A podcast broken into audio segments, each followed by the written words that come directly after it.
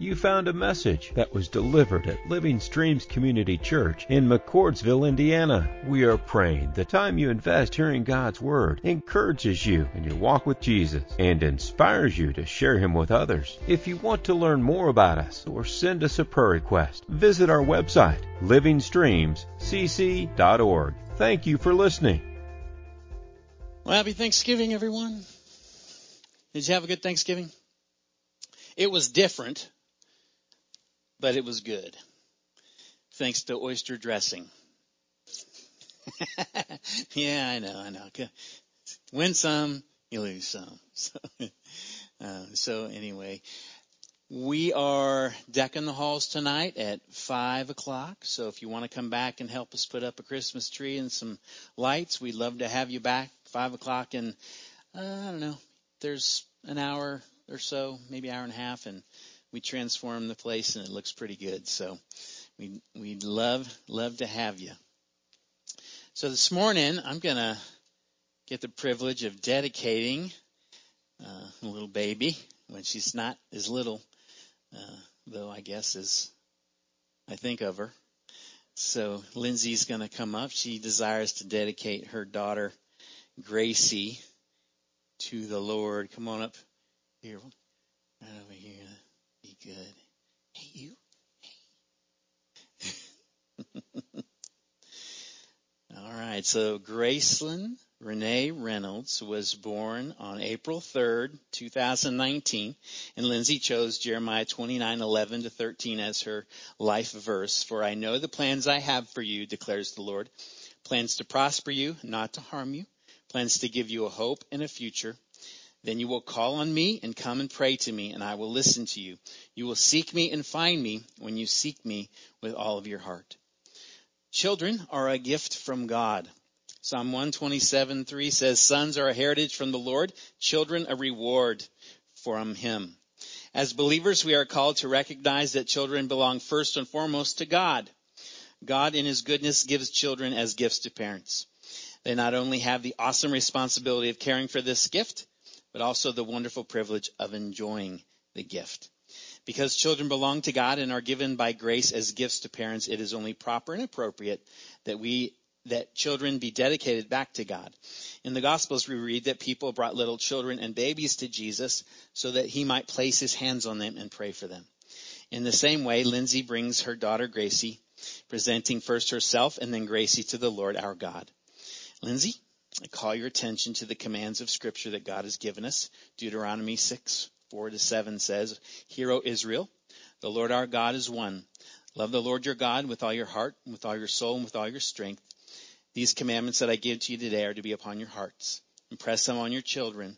Talk about them when you sit at home and when you walk along the road, when you lie down and when you get up. Ephesians 6, 4 says, Fathers, do not provoke your children to wrath. Instead, Bring them up in the training and instruction of the Lord. So God's instructions are pretty clear. Lindsay, love God with every ounce and fiber of your energy and teach Gracie to do the same. From your example, she must learn to pray.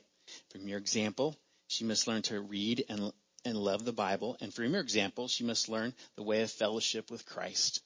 As you love God and one another in your home, you will model before Gracie a wonderful and authentic love for God that she will want for herself. Lindsay, by coming forward before God and his people, do you hereby declare your desire to dedicate yourself and your daughter Gracie to the Lord? Having come freely, I ask now that you enter into the following commitment in the presence of God and his people, so that Gracie may walk in the abundant life that Christ offers. Do you, Lindsay, promise, by God's help and, and in partnership with the church, to provide Gracie a Christian home of love and peace, to raise her in the truth of the Lord's instruction and discipline, and to encourage her one day to trust Jesus Christ as her Savior and Lord. And finally, I ask the church to make a promise as well. As believers in the body of Christ, we have a responsibility to share Christ with the younger generation. The apostle Paul wrote in 1 Corinthians 11, follow my example as I follow the example of Christ. Would you please stand?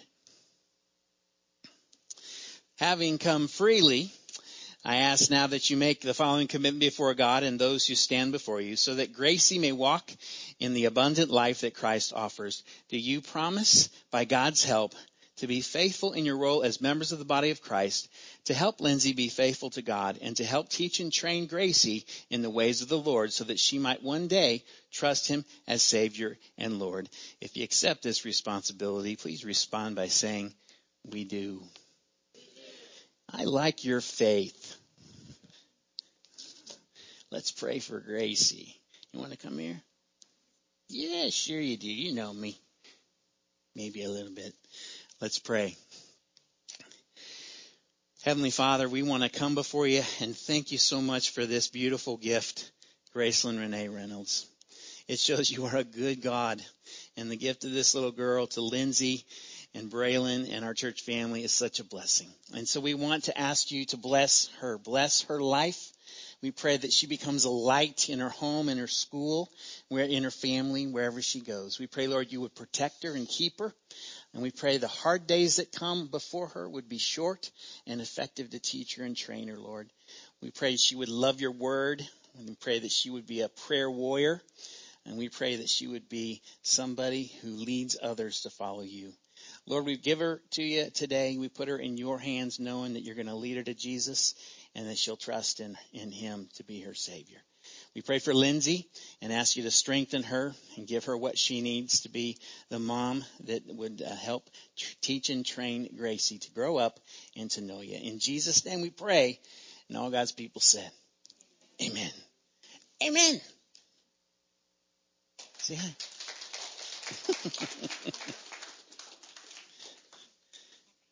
Thank you.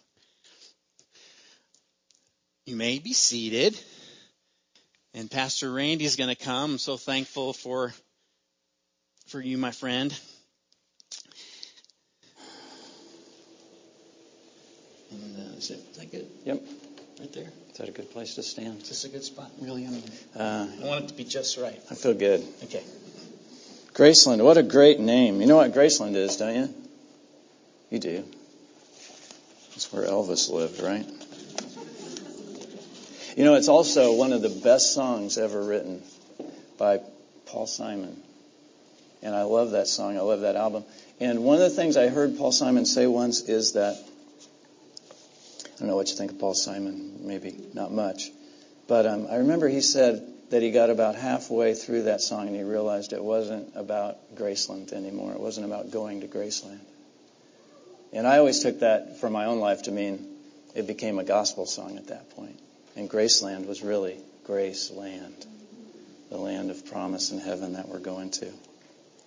Well, here is another of my final sermons. I think it was two or a couple of years ago when I stood here and said, This is it. This is my last time that I'm going to speak. And um, I really wanted it to be. And it, it you know, uh, I have gone forward with the Lord more often than not saying no, which I don't know why I can't stop that, but always saying no first. And then through discipline or awakening, going ahead. And I guess that's okay. There's a better way to do it. So I guess this is another in the series of final sermons. Um, but today I kind of want to think of it this way. You know, I started out working uh, in youth evangelism with Youth for Christ, and we used to kind of talk about what we did in sharing the gospel with kids, sharing our lives as one beggar telling another beggar where to find bread. And so I've encouraged myself to be able to stand here this morning saying that's that's all that I'm doing. One beggar, me, telling another beggar, you, where to find bread, where to find the bread of life. And um, it is a, just a great privilege for me to stand in, before you this morning. I love this church.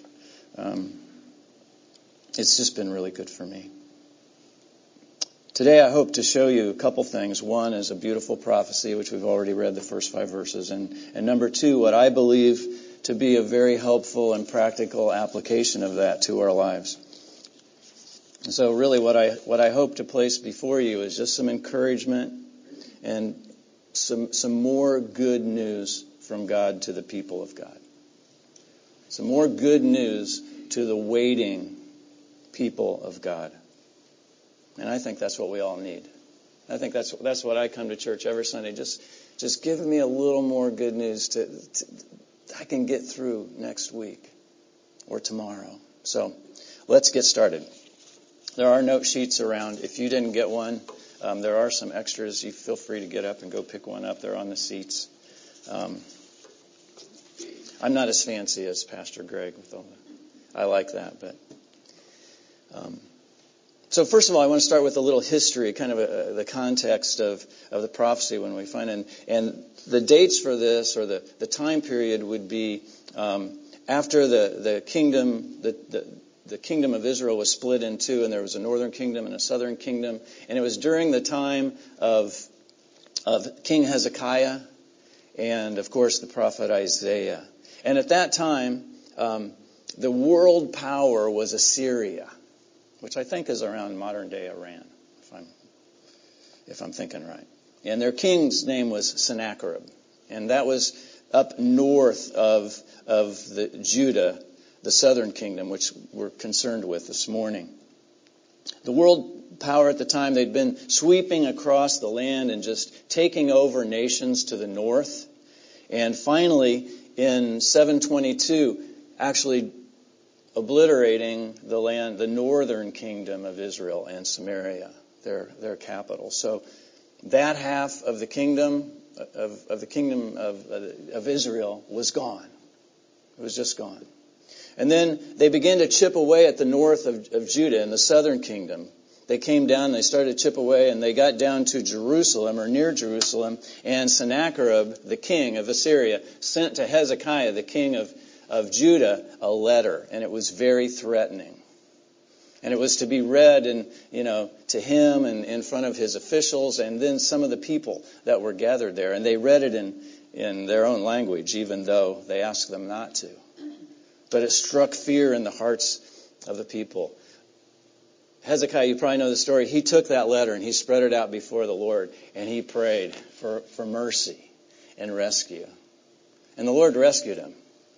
That night, 185,000 Assyrian troops fell dead of a plague. So overnight, 180, can you imagine? I just, unbelievable. It was enough for Sennacherib to think twice and said, hmm. And he went in retreat and he went back to, to Assyria and it wasn't long after that that he was actually killed by two of his sons, murdered, while he was worshiping his, the god Nisroch. So they're safe for a while. After that, Hezekiah falls ill. He's sure to die, but he prays for healing. The Lord gives him 15 more years, and he says, The kingdom won't fall. This kingdom is going to fall that you're a part of. Judah will fall, but it won't fall while you're alive. In the meantime, all this is happening, the, the new Babylonian empire arises, and they take over as world power. They take over where the Assyrians left off. And Babylon was actually then used of God. This foreign, idolatrous nation was used of God to discipline his wayward people. And long story short, they lay waste to Jerusalem in 586 BC, and they carry them into exile. Rather than slaughter the people, the Babylonians would carry them into exile and make them good Babylonians, and move their own people into uh, into Jerusalem. So that's where they were. They were away from their homeland. They were away from where they really wanted to be, where God had told them they would be. And they were in a place they they really didn't want to be. You ever been there? So that's a brief history. You can read more about that. I, I, put it in the note sheet Isaiah 36 to 39, 2 Kings 24, 25. You can you can read up on that. But I want to, to make this point that the prophecy that we're looking at this morning, Isaiah 40, was given for future exiles. It wasn't given when they were in exile. It was given before they went in exile. And we read to comfort them, and in tenderness, God was preparing them for this. He would tell them that their, their time of discipline would come to an end. Um, so it was addressed to a future waiting people. That rescue would eventually be accomplished through the Persians and King Cyrus, who would be the next world power after Babylon. Cyrus would decree that Jews return to their homeland, rebuild their city, their walls, their temple, and you can read in, in Ezra and Nehemiah about, about those details. So that's kind of the background and the context. Now, um, I'm, I'm sure in preaching class, in homiletics, they taught me that there was only a certain amount of scripture you're supposed to read when, when delivering a message. I don't remember what that is. But I'm gonna, we're going to read the entire uh, chapter of Isaiah 40. It's 31 verses. I'm going to read fast. That's actually on the back of your note sheet if you want to use that there, your own Bible. Um, so anyway, the first five chapters, again, he's offering comfort. He's exhibiting a tenderness toward his people who he had disciplined. I like that. God offers tenderness even in the midst of discipline. He's telling them, I have not abandoned you. And he's telling them, you know, the mountains be may low, the valleys. He's saying, I'm on the move. I am on the move. So let's begin with verse 6. A voice says, Cry. And I said, What shall I cry? That's Isaiah. And this is the message. All flesh is grass, and all its beauty is like the flower of the field. The grass withers, the flower fades. When the breath of the Lord blows on it, surely the people are grass. The grass withers, the flower fades, but the word of our God will stand forever. Man and all that he does is all that he builds, all he put together, all these kingdoms that we just, I just gave you an overview. They just come, they go. They're like the flowers of the field. But the word of the God, word of God is not like that. It is forever. It will endure forever, and you can count on His word. Um, verse 9. Go on up to a high mountain, O Zion, herald of good news. That's Isaiah again, that's the prophet. Lift up your voice with strength. O Jerusalem, herald of good news, lift it up, fear not. Say to the cities of Judah, Behold your God. Behold, the Lord God comes with might, and his arm rules for him. Behold, his reward is with him, and his recompense before him. Now remember, these, this is to people. He's telling them how great God is, even though, you know, they would have been by, you know, when they apply this to their lives, they would have been in exile for a long time. Then it says in verse 12, He will tend His flock like a shepherd. He will gather the lambs in His arms. He will carry them in His bosom and gently lead those that are with young. So He's not only great, He is good. He is a shepherd. He has taken these people as His sheep under His care. Great and good. Verse 12. So now we go on. This is like a theology of God and how great He is, how awesome. Who has measured the waters in the hollow of his hand and marked off the heavens with a span, and closed the dust of the earth in a measure, and weighed the mountains in scales and the hills in a balance? The answer is nobody except God. Who has measured the Spirit of the Lord, or what man shows him his counsel? Whom did he consult, and who made him understand? Who taught him the path of justice, and taught him knowledge, and showed him the way of understanding? Behold, the nations are like a drop from a bucket and are accounted as the dust on the scales. Behold, he takes up the coastlands like fine dust. Lebanon would not suffice for fuel, all its trees, nor are its beasts enough for burnt offering. All the nations are as nothing before him. They are accounted by him as less than nothing and, and emptiness. So God is being displayed here as creator and maker of all things. He knows all things about what he has made. He is sovereign over those things. He's all wise. No one can teach him anything because he knows it all. He's omniscient. He is awesome. A long time ago, I used to work on a large staff, and there was a girl on that staff. Whenever in staff meeting, somebody would say that something was off, and she'd say, wait. And we would go, okay, we know, Claire. She would say, only God is awesome. I think that's pretty good. Verse 18, to whom then will you liken God? Or what likeness compare with him? An idol? Ha. A craftsman casts it, and a goldsmith overlays it with gold and casts for it silver chains. He is too, who is he who is too impoverished for an offering chooses wood that will not rot. He seeks out a skillful craftsman to set up an idol, and here's my interpretation: an idol that won't can't even move. The utter foolishness of idolatry, of substituting anything in our lives for the greatness and glory of one true God. Do you not know, verse 21, do you not hear? This is sarcasm. Do you not know? Do you not hear? Has it not been told you from the beginning? He's saying, You've heard, You know, you've been told from the beginning. Have you not understood from the foundations of the earth? It is he who sits above the circle of the earth, and its inhabitants are like grasshoppers. That's us. Who stretches out the heavens like a curtain and spreads them like a tent to dwell in. Who brings princes to nothing and makes the rulers of the earth as emptiness. So they had been told those things from the beginning. You know, and, and uh, the Lord had already brought the prince of Assyria to nothing. And then the, the king of Babylon. And then he brought you know, Cyrus in to would happen the same thing would happen to him. All these cycles of of kings and kingdoms and judgments and they pass. Scarcely are they planted, these princes, these nations, scarcely sown, scarcely has their stem taken root in the earth when he blows on them and they wither and the tempest carries them off like stubble. To whom then will you compare me that I should be like him, says the Holy One?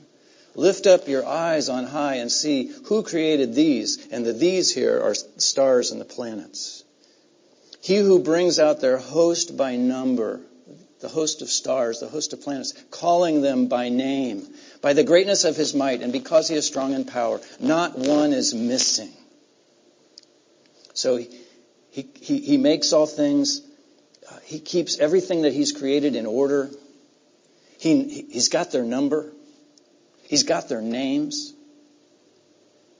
How could, there, how could his people think he would, he would do any less for them? But they do. Because look, verse 27. Why do you say, O Jacob, and speak, O Israel? Now let's don't judge these people too much, because when we have to wait for something for a long time, we might be tempted to think these things too.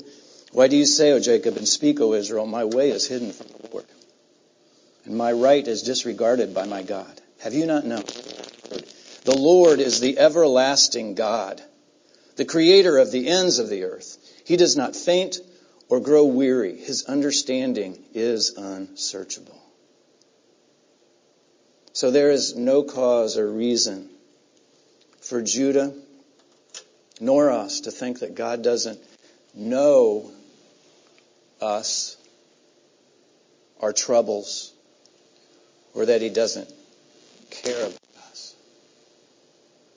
This faithless assumption is something we, we must resist. We must even, even while we wait.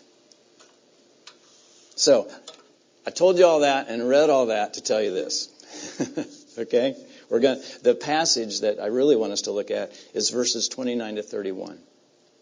And here we're going to find the way we can wait. God gives us a way to wait, a different way to wait, a new way for God's new people to wait with confidence and enduring hope. Verse 29. He gives power to the faint,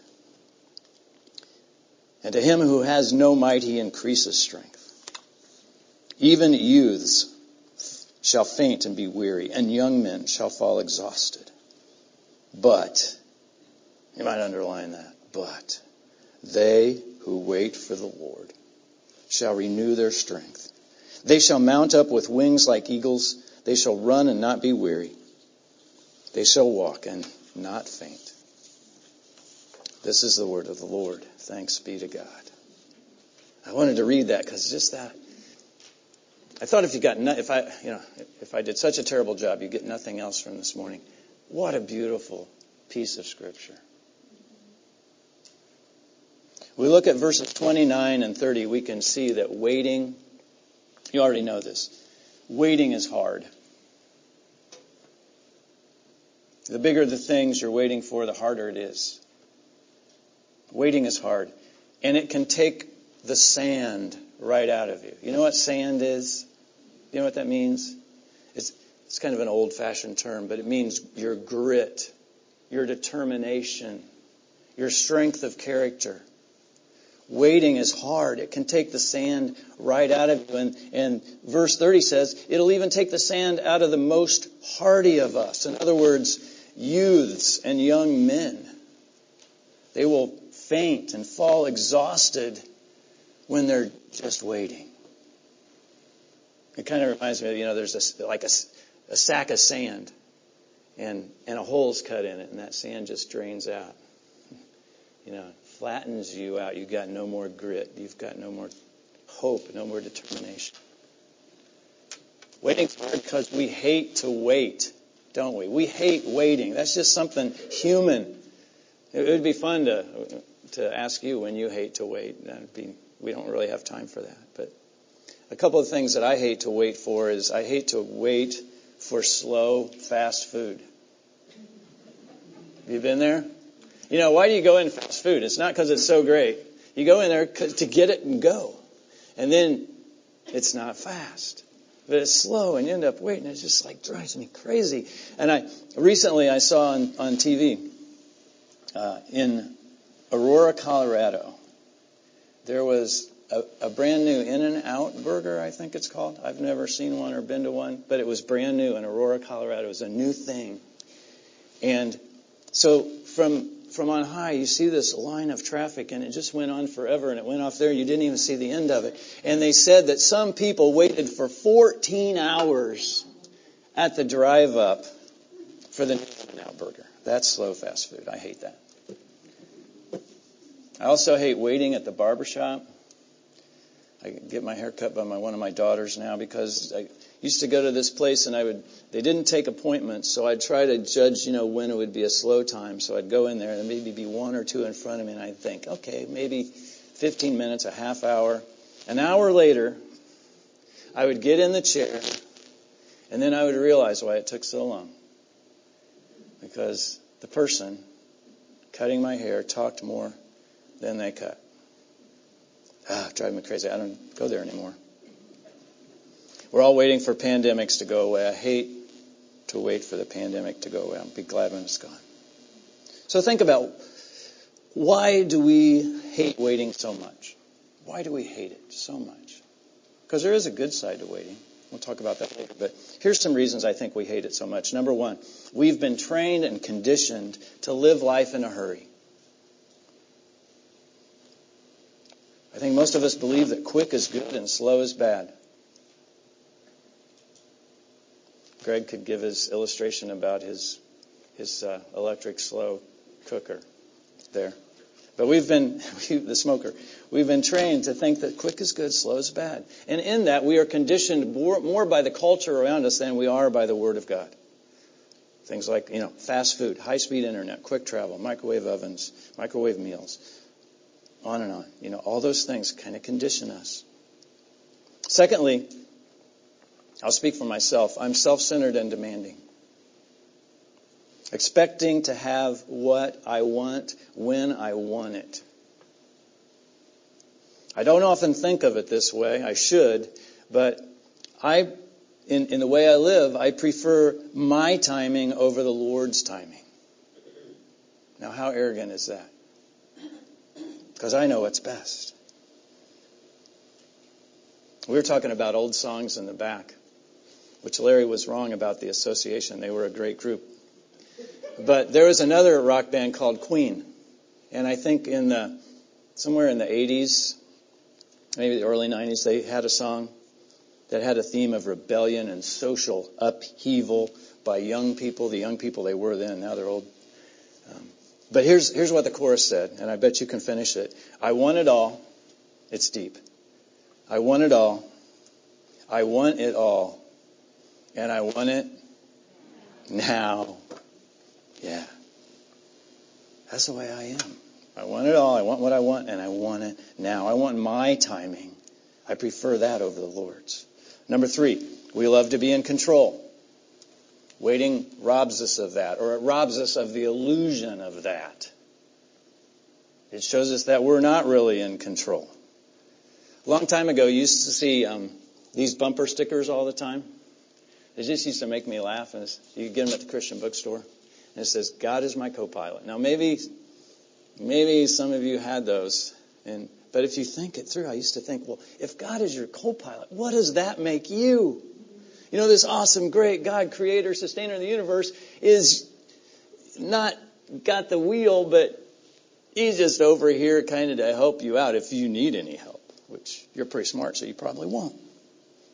You know, we're not in control. And waiting reminds us of that. And the last one that I thought of is why we hate waiting is we are more interested in what we are trying to accomplish than in what the Lord might be up to in our lives by having us wait. I like to think of it that way. I think I know when you ask somebody, what are you up to? That means, you know, when my parents would ask me that, that had a, a negative tone. I don't mean it that way. You know, are you interested in what the Lord might be up to in your life since He has you waiting? That would be a good thing to do, wouldn't it? It really would. So, here's something to think about. It's obvious, I know, but it's good to think about. Life is filled with waiting. Your life is filled with waiting. And I mean, literally, not like we use that word so often, but literally filled with waiting. We wait to be born, we wait to grow up, we wait to die, we wait to get the job, we wait to retire from the job, we wait for church to begin, we wait for church to be over. We wait for Santa, we wait for spring. Come on, spring. We wait for pandemics to pass. We wait for husbands. Then we wait for husbands to get a clue. We, we wait for a good wife, and then we wait for wives to get ready to go. I could go on. But I think you see what I mean. Your life, my life, is filled with waiting. It always has been. It always will be. And then here's another thought. Read your Bible. God seems to typically do much of his work over long periods of time. Now, he doesn't always. I mean, he did kill those 185,000 Assyrian troops in one night. But for the most part, he does things over a long period of time. You know where the, the first announcement of, of the Messiah was made? In the garden, after the fall. And then millennia passed before he came. And now we're waiting again for more millennia to pass and for him to return. God typically does his work over long periods of time. He doesn't have to, but he most often does. The Jews that we were, were concerned with here this morning would wait 70 years for their rescue and their return for exile. That's three more years than I've been alive. A couple of generations. Some of them wouldn't make it.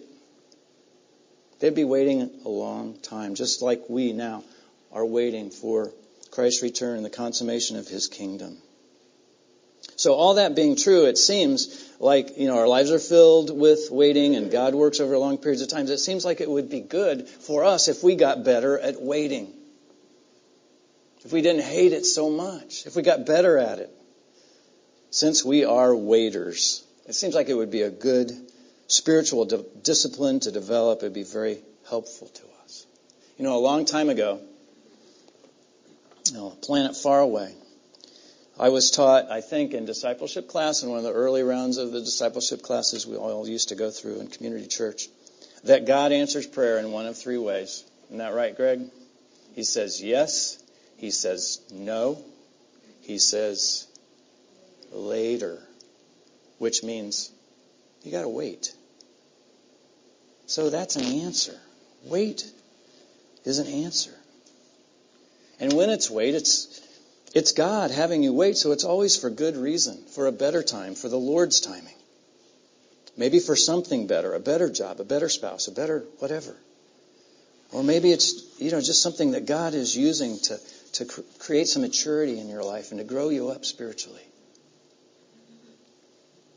I want to move on now to the last verse, which is verse 31. And there we, we find the nugget that is this new way to wait for the people of God. I'm, I, I'm showing you a new way to wait. Now, I want to make a contrast here between just waiting, that, those are my terms, and waiting for the Lord. Contrast. There's just waiting on the one hand. On the other hand, something entirely different waiting for the Lord, where it says, But they who wait for the Lord. When you're just waiting, you're waiting for some thing. You're waiting for the thing. You're waiting for a, a person. You're waiting for the government or somebody to act, for people to respond and change, for the time to come, for circumstances to change, for the stars to align, for fate and luck to smile on you, for karma to come around. That's what just waiting is. It's kind of like stopping, being inactive. That kind of waiting is really hard. But there's waiting for the Lord. When we are called upon to wait, think of it that way. You're called upon to wait. We should understand that we are waiting for the Lord. We are waiting for the best. We're waiting for His way in His time. And think of it whose timing do you really want? The best or yours? The Lord's timing or something less?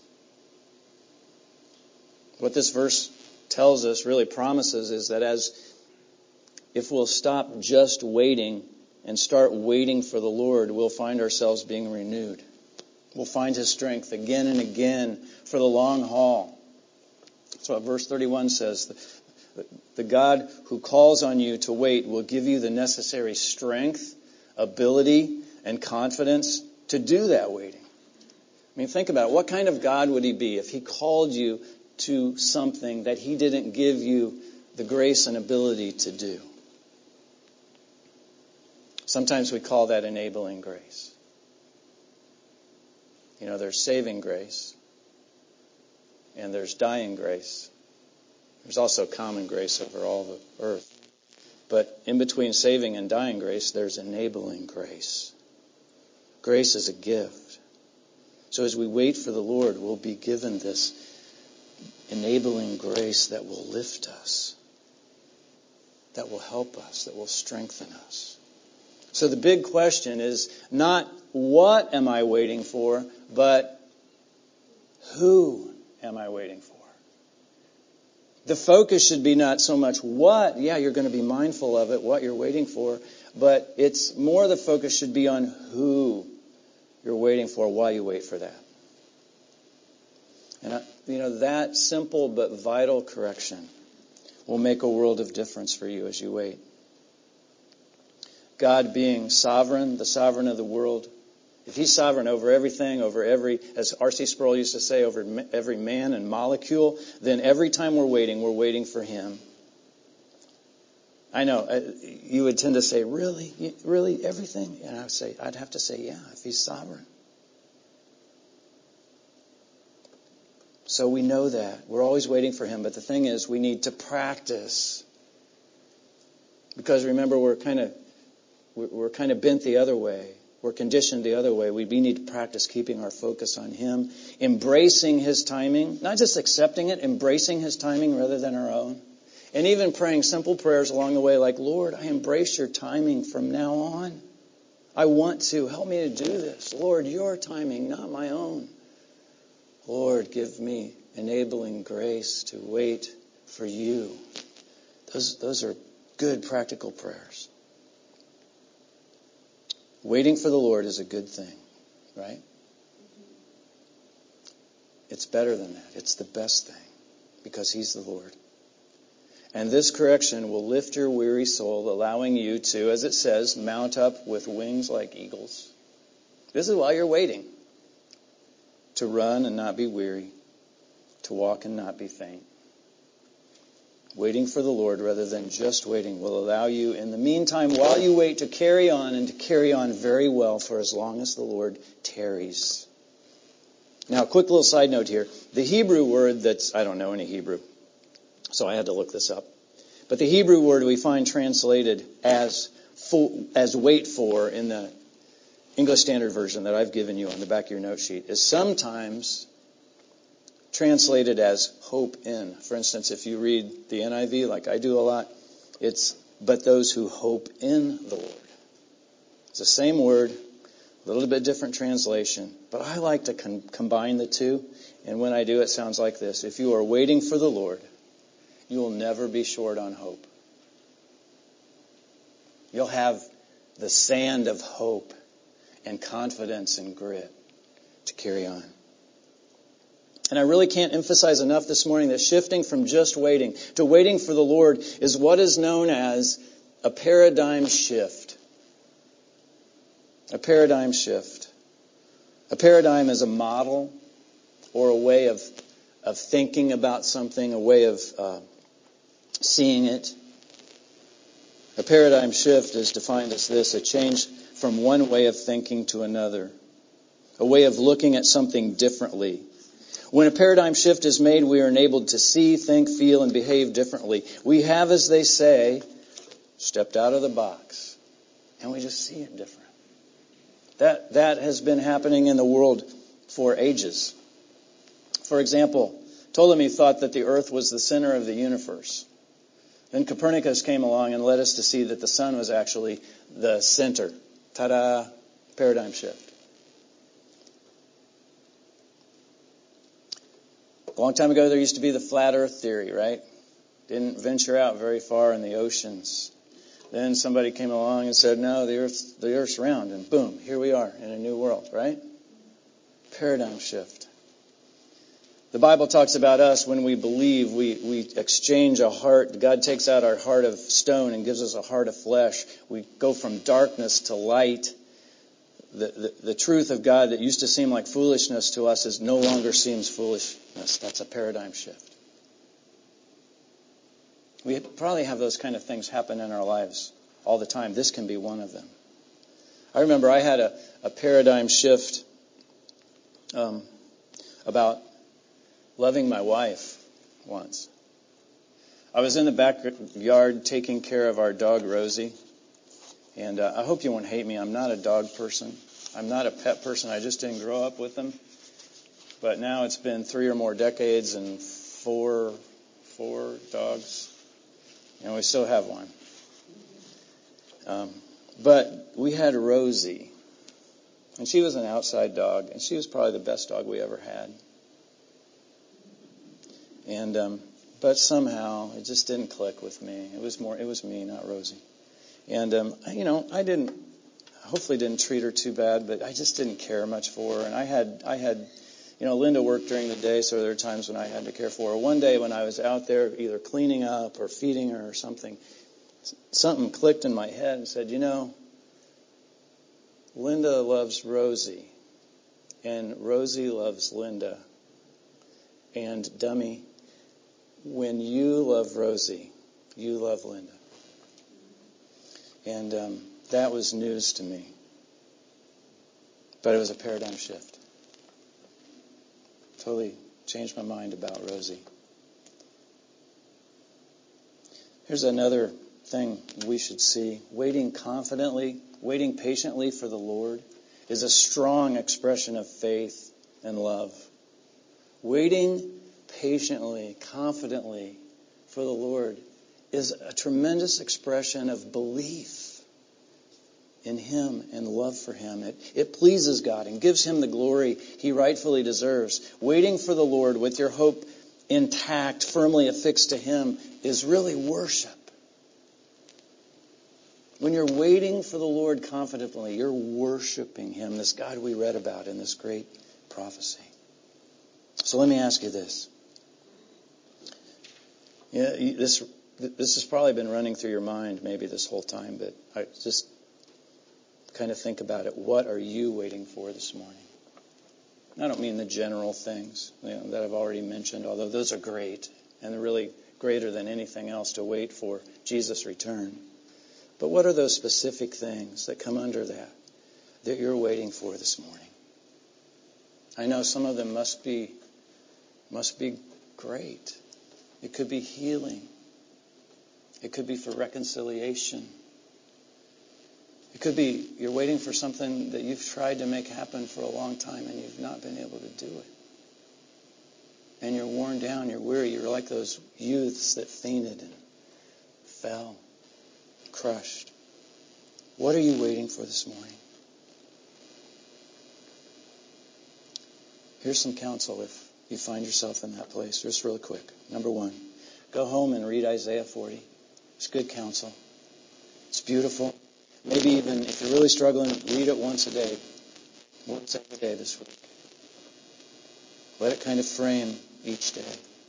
Secondly, in meditation and prayer, try to seek to shift all of your waiting from the thing itself, the thing you hope to see happen, to the Lord.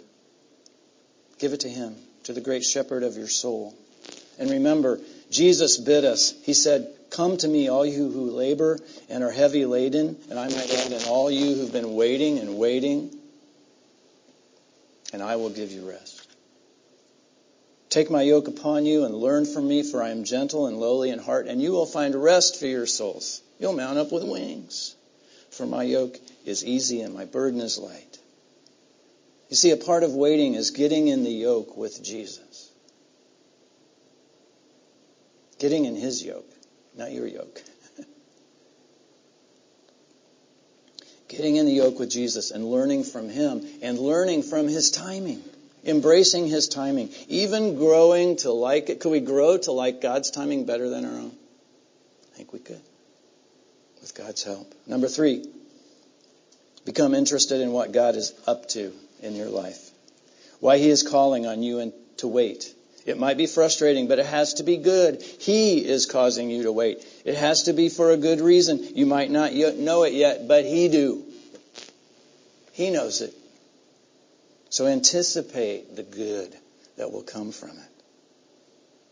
And then one more thing. While you're waiting for Him, remember this is just a little counsel for people who are waiting. While you're waiting for Him, fill the time with waiting on Him. A lot of times when we have to wait, we just become inactive. Like, oh, what can I do anyway? Don't do that. You're waiting for the Lord. So while you're waiting for Him, wait on Him. Choose activity over inactivity. Be a good waiter. Or a good, isn't it good to have a good waiter at a restaurant? Yeah. Be a good waiter, a servant while you are waiting. Take a less demanding posture. Take the posture of a servant whose time is not his own.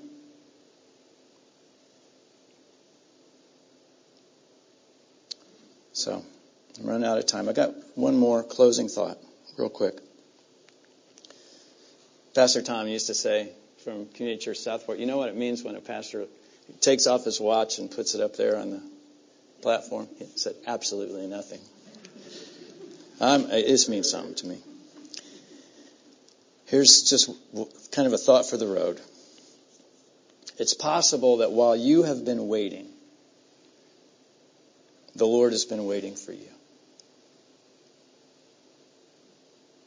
It's possible while you've been even waiting for Him, He's been waiting for you.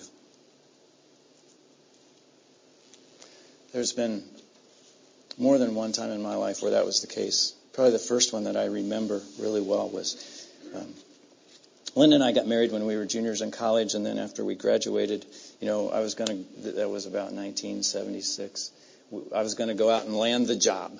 I had majored in social work. I was going to go out and I was going to heal the world and, you know, do everything good. But I didn't find a job.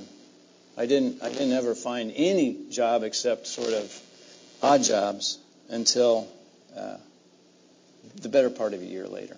And, you know, I went through, I did everything I could do to try to find jobs. And one of the last things I was doing, I was going through, remember that we used to have phone books and yellow pages? I was going through the yellow pages and calling businesses on my lunch hour and I'd gotten all the way to the whys. I was losing sand fast. I got all the way to the whys, and there was the next line was youth for Christ. So I thought, well, why not? You know, it's got youth in it. You kind of want to work with kids, but it might be ministry. So I called them. Long story short, I started working for them. But I had this thought, you know, wait a minute, this is not just a job, this is ministry. And I've never wanted to be in ministry. In fact, when I was a little kid, I grew up in the church. And I didn't write it down or say it out loud, but I decided I ain't going to be a pastor. Because all the pastors I ever knew were weird. And I mean, you see what I mean?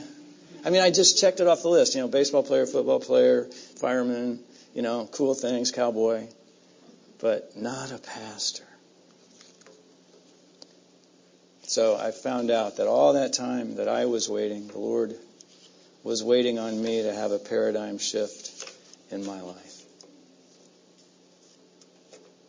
So 41 years later, I retired from the ministry.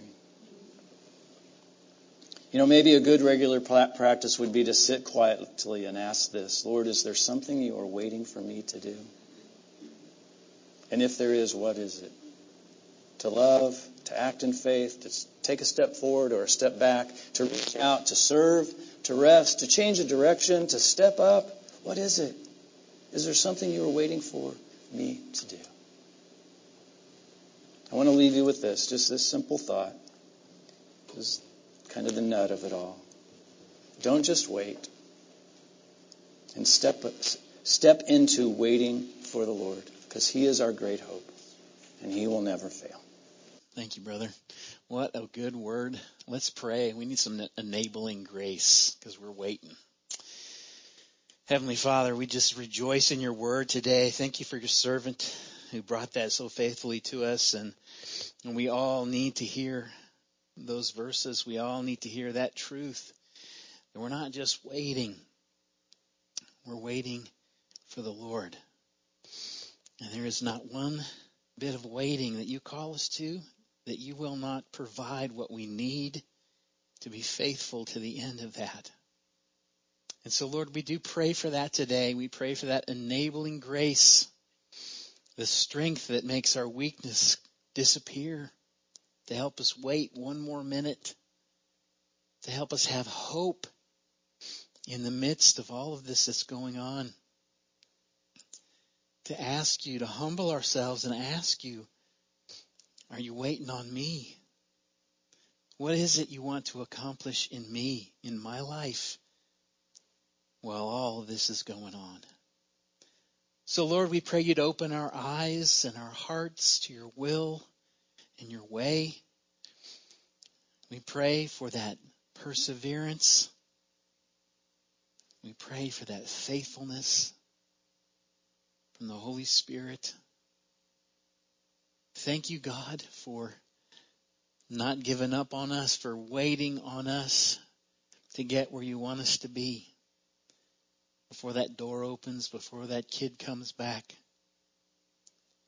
before that miracle happens, before that job comes through, before the pandemic goes away. You are good. You are awesome.